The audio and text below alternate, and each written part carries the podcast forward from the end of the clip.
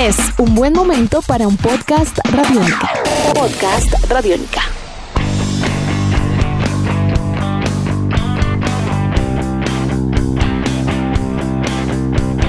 Bienvenidos a esta nueva edición de Podcast Rock and Roll Radio, proyecto de Radiónica desarrollado por Andrés Durán, arroba Andrés Durán Rock, y quien les habla, Héctor Mora, arroba Mora Rock and Roll, bajo la producción de Juan Jaramillo, Nicolás Castillo y la captura sonora de Camilo Barón. Hoy con nosotros una banda que ha definido el sonido y la estética del rock desde Inglaterra para el mundo desde hace más de medio siglo, The Rolling Stones, quienes además siguen rodando y como si fuera una avalancha que no se detiene. Se estima que sus ventas son superiores a 240 millones de copias son más de 30 álbums y 23 en vivo, sin contar numerosas compilaciones. Con la energía, ímpetu y reacción que los caracterizado toda la vida, su marca social y su armada de equipo podría decirse que enfrentan la crisis mundial del COVID-19 como mejor lo saben hacer, con música, libertad y una actitud que enorgullece a la especie humana. Así que simplemente nos centraremos en ese presente que desde ya tiene un gran legado a la hora de la verdad y que hoy bajo el nombre de The Rolling Stones 2020, lo hecho y lo que está por venir, nos presenta todo esto y más para los próximos minutos. Que comenzamos. Muy buenas tardes, Andrés. ¿Qué año para los Stones? ¿Cómo van las cosas? Todo esto y, vamos apenas en la mitad. Muy buenas, Héctor, eh, Camilo Barón, equipo en Radiónica y ustedes, lo más importante, los que siempre escuchan el Rock and Roll Radio Podcast. Es increíble darse uno cuenta que, eh, eh, pues, una cosa es que, pues, una banda esté siempre pendiente de sus aniversarios, de sus fechas importantes y los Rolling Stones, fuera de estar pendientes de estos ítems que tienen un aniversario fijo de, sus de su propia colección. Paralelamente eh, se mueven muchas otras cosas, algo que parece que nunca fuera a acabar y, sucede eso, Héctor. Eh, lo que ha venido, lo que está pensándose, lo que está lanzándose y lo que está por venir de los Rolling Stones es algo que no tiene precedentes. Yo siento que a nivel no solo de compilados, sino de acciones, pareciera que el grupo está muy, muy vivo y realmente no se siente en ningún momento disminuido por esta situación del COVID-19. A nivel de lo más reciente que teníamos de información, viene a ser lo que es la celebración o el aniversario de su trabajo del Goat's Head Soup de 1973, que viene en un box set de estos de lujo, Andrés, que son dignos de los Stones porque trae rarezas, mezclas alternas, tomas alternas, algunas eh, fotos especiales de las sesiones, una nueva mezcla obviamente de todo el álbum, porque pues trae todo el trabajo como tal, trae un concierto completo de lo que fue el tour de promoción y tres canciones que no habían sido publicadas de lo que corresponde a ese periodo. Pero esto, me atrevo a decir, es casi nada comparado con lo que simplemente le aparece a usted donde decida acercarse a la red y escribir The Rolling Stones 2020, porque hay desde protestas para que utilice su música, la campaña reeleccionista del presidente norteamericano Donald Trump, hasta lo que son estas ediciones o edición especial de sus conciertos como el Habana Moon, que lo van a estar presentando únicamente para drive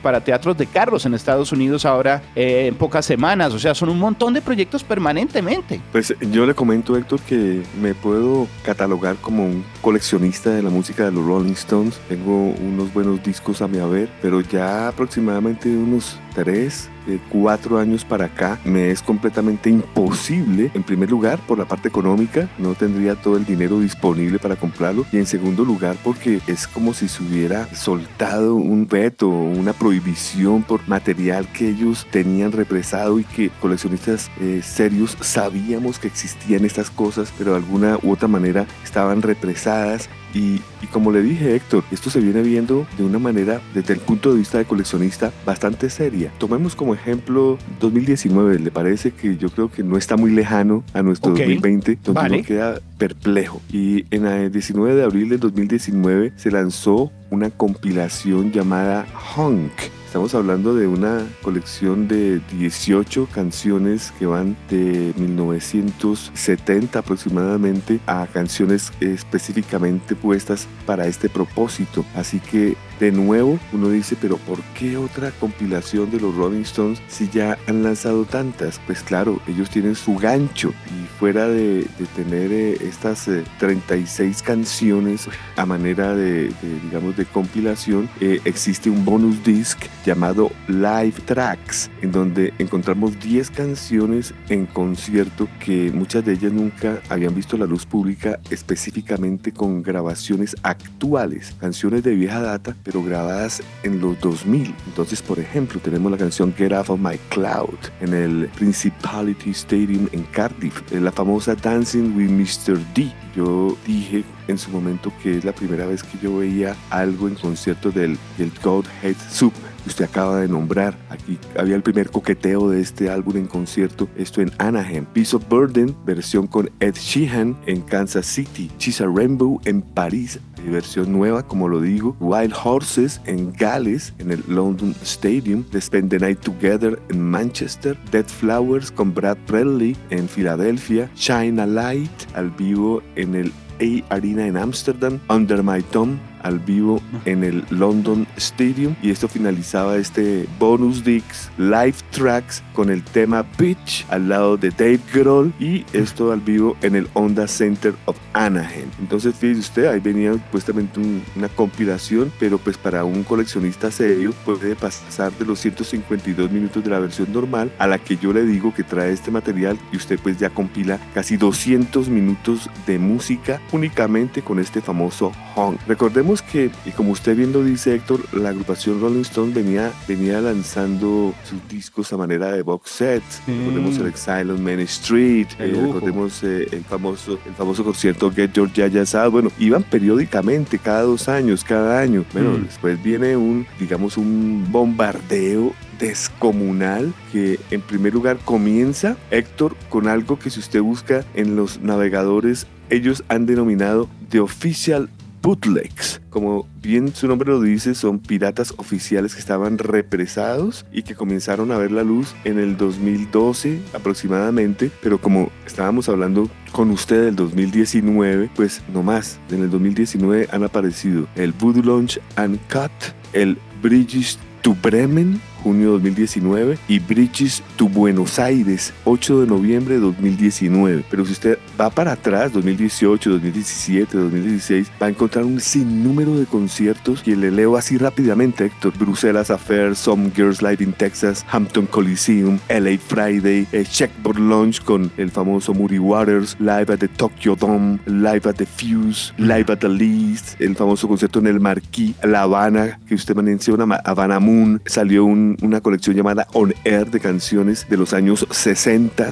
Es increíble, podemos hablar de unos 30 official bootlegs, o sea, piratas que los han ellos convertido de manera oficial y no cualquier edición, Héctor, cualquiera de los que he leído. Y si usted, por ejemplo, va a comprar la edición de LP, viene pues triple LP, el DVD y digital download, cuadernillo, o sea, es, es un material supremamente excelso y también supremamente costoso. Aquí es donde yo, por ejemplo, saqué la mano, yo llegué a comprar dos y ya pasé y de pronto en la próxima década de pronto eh, iré comprando alguno que otro porque ya son demasiados, Héctor.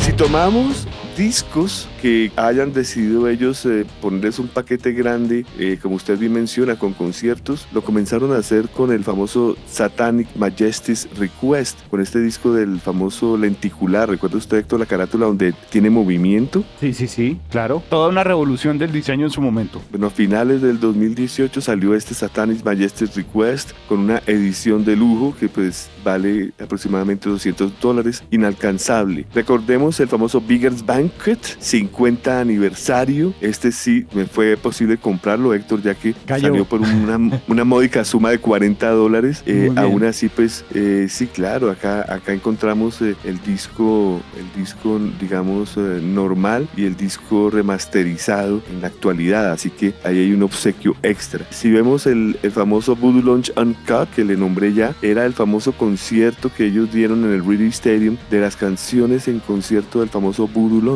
que nunca había visto la luz pública. Existía un pirata japonés, Héctor, en video, pero pues ya en LP, en CD, jamás había aparecido. Esto ya tiene como fecha enero 2019, el famoso Voodoo Launch and Cut triple LP. Miremos el famoso Bridges to Babylon, que se lo acabo de mencionar a usted, también triple LP, casi 50 dólares, carísimo. Esto todavía no ha llegado a mis manos, algún día espero. Este tiene fecha de lanzamiento noviembre 8, 2019, Héctor. Y como, digamos, gancho, tenemos que como es en Buenos Aires, el cover es de color azul, con la famosa lengua argentina azul con el sol amarillo, Ah, y, vinilos bonito. triples, y los vinilos triples azules transparentes, Héctor. O sea, finos detalles que matan a cualquier coleccionista. El famoso Let It Bleed, 50 años. Esto tiene fecha de lanzamiento noviembre 2019. También ya se sale de mi presupuesto y pues, de cualquiera, ya 120, 130 dólares. Hablamos del disco,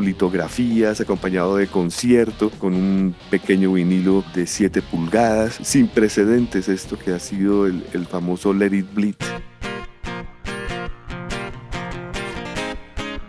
Posteriormente, Héctor, ya podemos hablar en el 2020, nos sorprendieron con el famoso sencillo Living, like a ghost, Living in a Ghost Town, ¿recuerda usted? Claro, que sacaron y presentaron de manera muy especial en pleno concierto que se organizó el de One World Together Hot Virtual Event. Ellos pues la canción interpretaron You Can't Always Get What You Want, que fue muy polémica Andrés, pero la que promocionaron a las escasas horas y la que servía de gancho pues realmente para abrir todo el capítulo nuevo era Living in a Ghost Town. Bueno, pues le comento que esto salió a manera de vinilo de 10 pulgadas de color anaranjado y si usted va a comprar este disco, las últimas copias nuevas valen entre 15 y 20 dólares y ya las usadas, mucha atención, las usadas están entre 30 y 40 dólares. Un Wow. sencillo con dos canciones, Héctor, con dos canciones únicamente. Entonces ahí uno se da cuenta de lo que es eh, esto. Esto salió en junio 26 del 2020, el famoso Living in a Ghost Town. Enseguida, God's Hetsu 4 LP Super Deluxe, Héctor. 150 dólares, cada vez más costoso, ¿sí se da cuenta?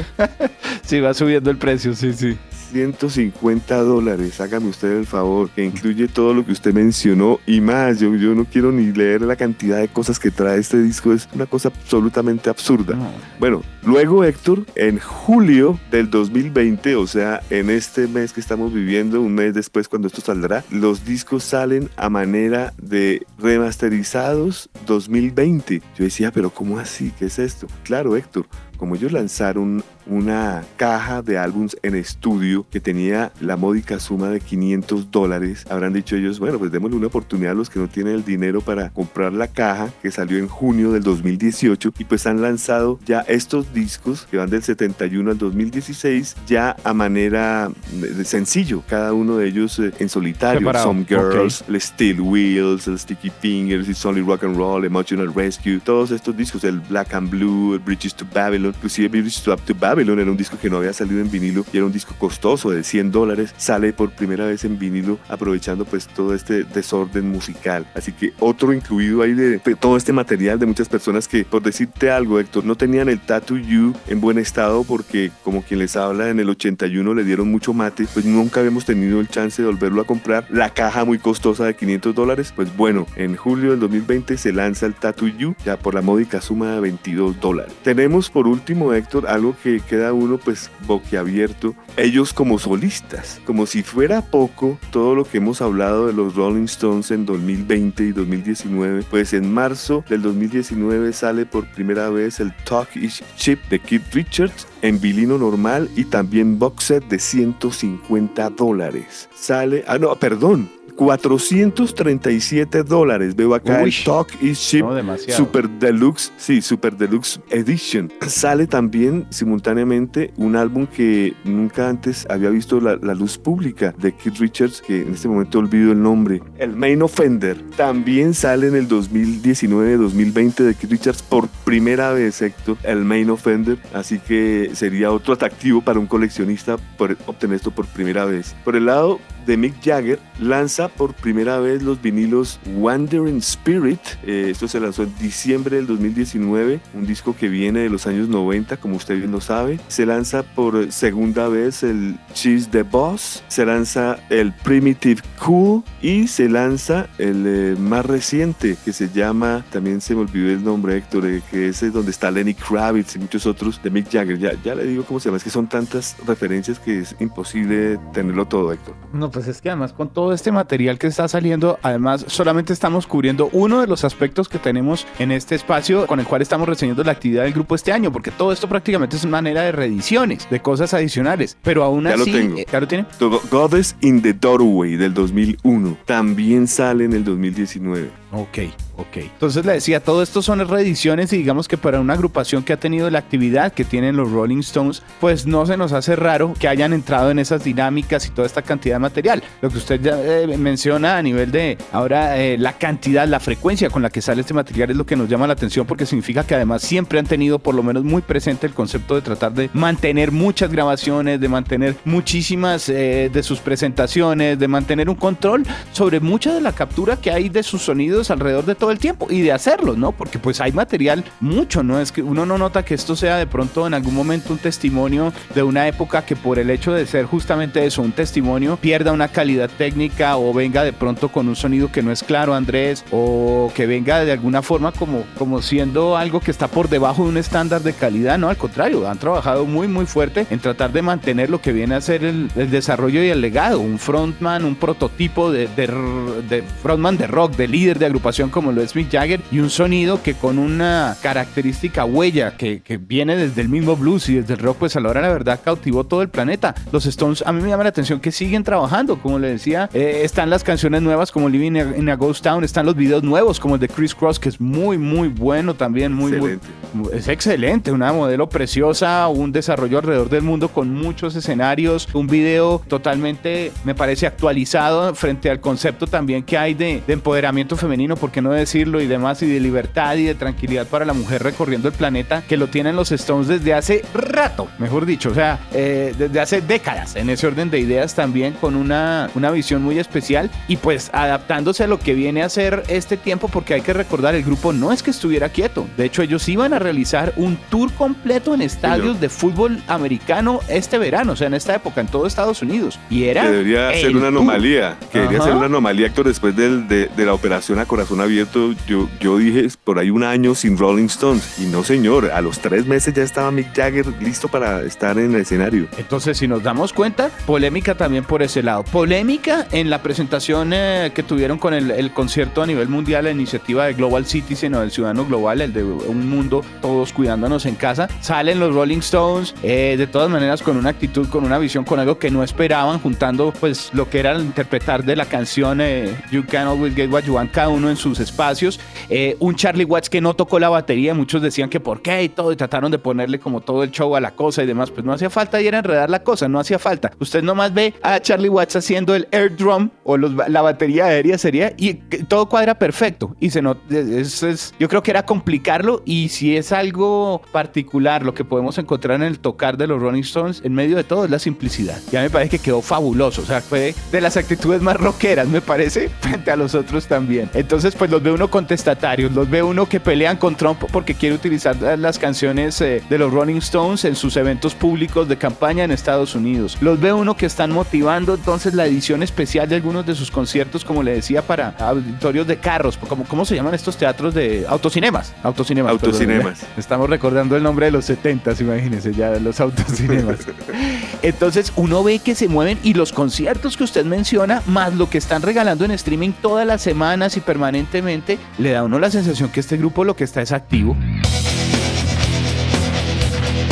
Increíble, para la edad de cada uno, activo, bien usted lo dice, y con producciones nuevas. Una de las que más me ha gustado a mí, Héctor, es Mad Lad, un tributo a Chuck Berry que lanzó eh, Ronnie Wood recientemente. Y menos mal, se lanzó primero una versión económica y luego se lanza un Deluxe Edition, un box set también impresionantemente costoso. Pero son buenos trabajos, lo que usted decía, Héctor, no son eh, como por lanzar o cosas facilistas, sino son cosas muy bien ensambladas, con eh, muy buen trasfondo más fondos. Usted sabe que para lanzar un, concierto, lo que es el, el, alquiler del sitio, los músicos de sesión, todo lo que involucra esto y posteriormente lanzarlo a manera de edición de lujo, todo esto representa un tiempo y parece que ellos lo tuvieran o qué sé yo, parece que, se pusieran de acuerdo ellos para que alguna empresa detrás hiciera como milagros para que todo esto salga simultáneamente mes tras mes, mes tras mes y, parece de nunca acabar, Héctor. Es sin lugar a dudas como una novela y eso que no vemos, estamos hablando de lo que viene a ser como una novela eterna, me refiero a que tiene de todo. Estamos hablando del grupo como tal, pero usted tiene que sumar también, si abrimos un poco el espectro, también a lo que ha sido ahora el libro que presentó a nivel de desarrollo completo, eh, fotos incluso inéditas del archivo personal y todo, Bill Wyman. Creo que el documento a nivel general, sacando y presentando lo que viene a ser una visión y todo su recorrido entre los 60s y los 80s y demás, también presentaba, como le digo, a nivel gráfico un montón de fotos y de contenidos que nos hacen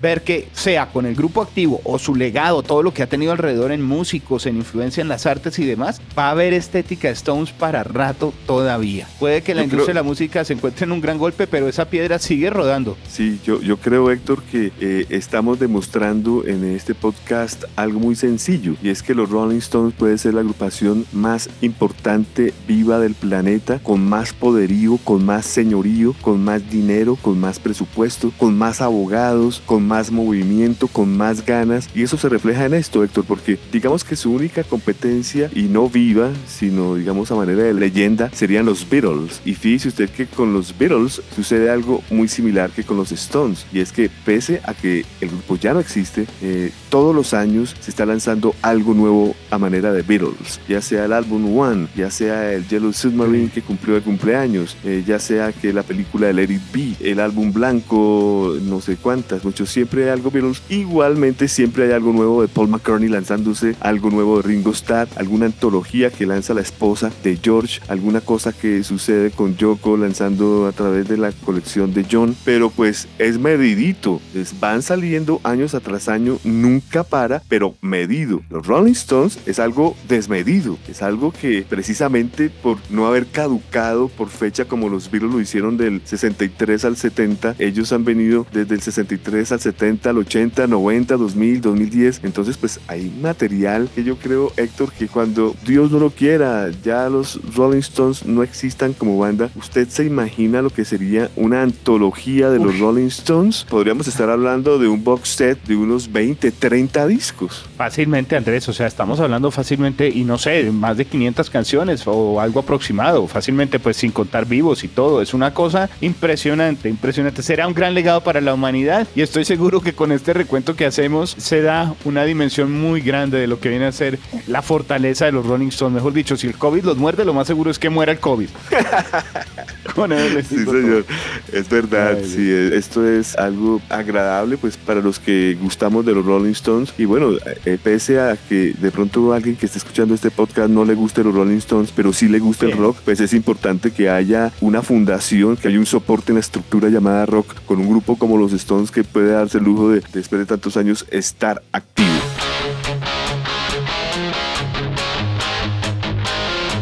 Creo que vamos ya finalizando nuestro podcast para esta emisión. Andrés, ha sido una excelente charla. Creo que una invitación para que todos los eh, oyentes se acerquen un poco a las noticias de los Stones, a la música de los Stones, a las reediciones de los Stones y bueno, sigan disfrutando de su gran legado, Andrés. Eh, algo que estemos dejando por fuera antes de despedirnos. Muchísimo, Héctor. No hemos hablado de los videos, por ejemplo.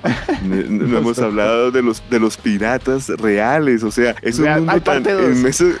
sí, podríamos hacer una parte 2, pero yo creo que eh, ha sido suficiente para dejar claro lo que es esta gran controversia del mundo, del gran mundo de los Rolling Stones en el mundo entero, que pues ninguna agrupación se le puede parecer en, bajo ningún aspecto de, historia, de todo lo que han hecho ellos, de, presentaciones en concierto y de, mucho trabajo, Héctor, esto es mucho trabajo. Mucha gente dice, pero es que ellos ya no tienen por qué hacerlo, ya con el dinero que tienen, pero pues es que ellos no tienen nada más que hacer, es lo único que saben hacer y les gusta. y les encanta. It's only rock and roll, but I like it, más o menos. Sí, yo, más o menos.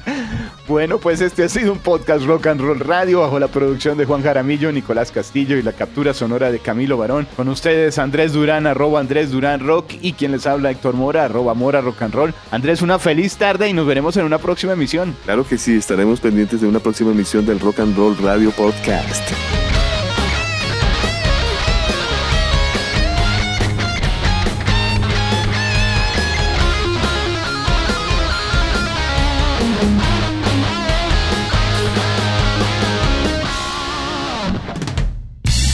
Nuestros podcasts están en radionica.rocks, en iTunes, en RTVC Play y en nuestra app Radionica para Android y iPhone. Podcast Radionica.